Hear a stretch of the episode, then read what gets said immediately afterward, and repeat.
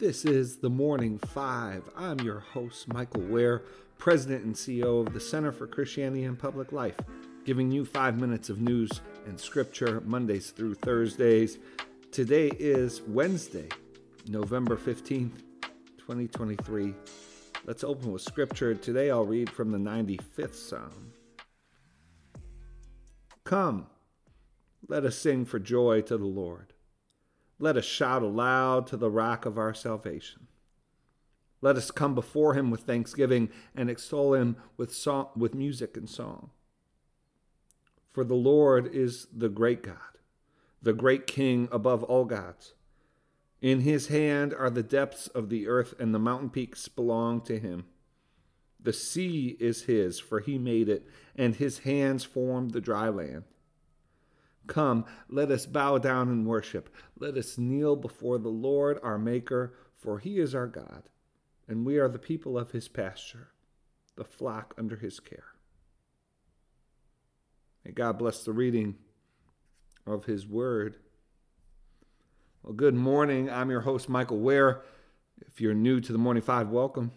So glad to have you with us today uh, in scripture, prayer, and the news of the day. And for longtime listeners, as always, great to be with you. Let's get to the news.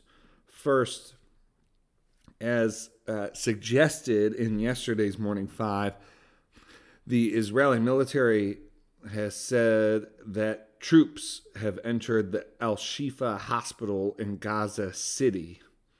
Uh, this is uh, what Israel uh, Defense Forces have said in a statement a, pr- a precise and targeted operation against Hamas in a specified area in the Shifa hospital. Uh, this hospital has been, um, there have been a lot of concerns, as we discussed yesterday, that the hospital was running out of fuel and medical supplies and was not able to serve the people there in need of medical care. Uh, Israeli commanders have suggested that Hamas is uh, using the hospital as cover for their terrorist activities. Uh, the Minister of Health for the Palestinian Authority have uh, said that with this uh, military operation on the hospital, Israeli forces are, quote, committing a new crime against humanity medical staff, and patients. The next news item, somewhat surprising to me, at least that it happened this early. I thought it would take until Thursday or Friday, uh, but the House uh, yesterday passed Speaker Johnson's uh, bill to avert a government shutdown. It was a bipartisan vote. It is another uh, temporary stopgap measure, but they didn't take it to the you know the final hour as is so often so often happens.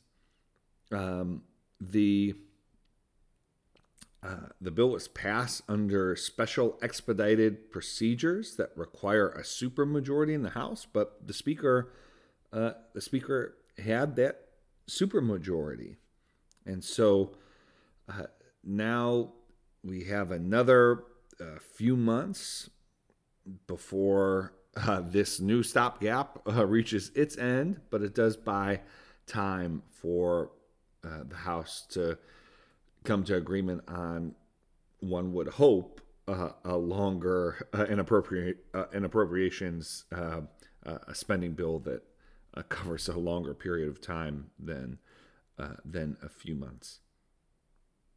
The bill uh, still needs to pass the Senate. That's expected to happen uh, in the coming days.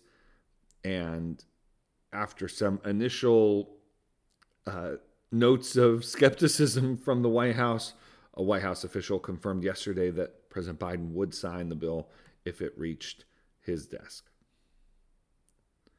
Finally, uh, Governor DeSantis is moving three of his top officials, uh, top campaign officials, to Iowa this week. He's going all in on Iowa. Uh, we suggested he would in Sunday's episode of Wear We Are. Uh, and one reason for that, I suggested in that podcast, was that Haley was picking up steam in New Hampshire, I thought.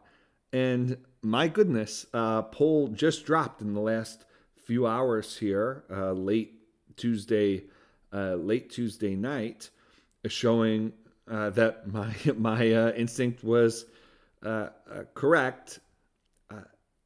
the an Emerson College poll in New Hampshire showed Nikki has showed Nikki Haley jumping from 4% in August to 18% in New Hampshire. Governor DeSantis in New Hampshire is at 7%. And so remember the, the pacing of this. You have Iowa, New Hampshire, South Carolina. If it's it's becoming really clear if Governor DeSantis cannot pick up steam in Iowa and be a clear second in Iowa, then he's looking at what is likely to be a Trump Haley finish in Iowa, New Hampshire, South Carolina, at, at least. Who knows what happens if Nikki Haley is able to pick up strong second uh, finishes in Iowa, New Hampshire? Maybe something surprising happens in her home state of South Carolina, and she's, um, you know, uh, this race can get uh, really interesting. And so DeSantis moves staff to Iowa. It will be interesting to see if he's not able to see real movement over the next month. Does he receive pressure from donors who don't want Trump to be president to drop out of the race uh, so that Haley can potentially perform uh, uh, stronger in a, uh, in in Iowa than she would with him uh, in it. We'll we'll see how that plays out. All right, that's the news for today. Let's close with prayer. Dear Father, always near us, may your name be treasured and loved. May your rule be completed in us. May your will be done here on earth in just the way it is done in heaven. Give us today the things we need today, and forgive us our sins and impositions on you, as we are forgiving all who in any way offend us. Please don't put us through trials, but deliver us from everything bad, because you are the one in charge, and you have all the power, and the glory too is all yours forever, which is just the way we want it. All right, thank you for joining me today. The Morning Five is brought to you in partnership with the That Sounds Fun Network and supported by the Center for Christianity and Public Life. Have a wonderful day.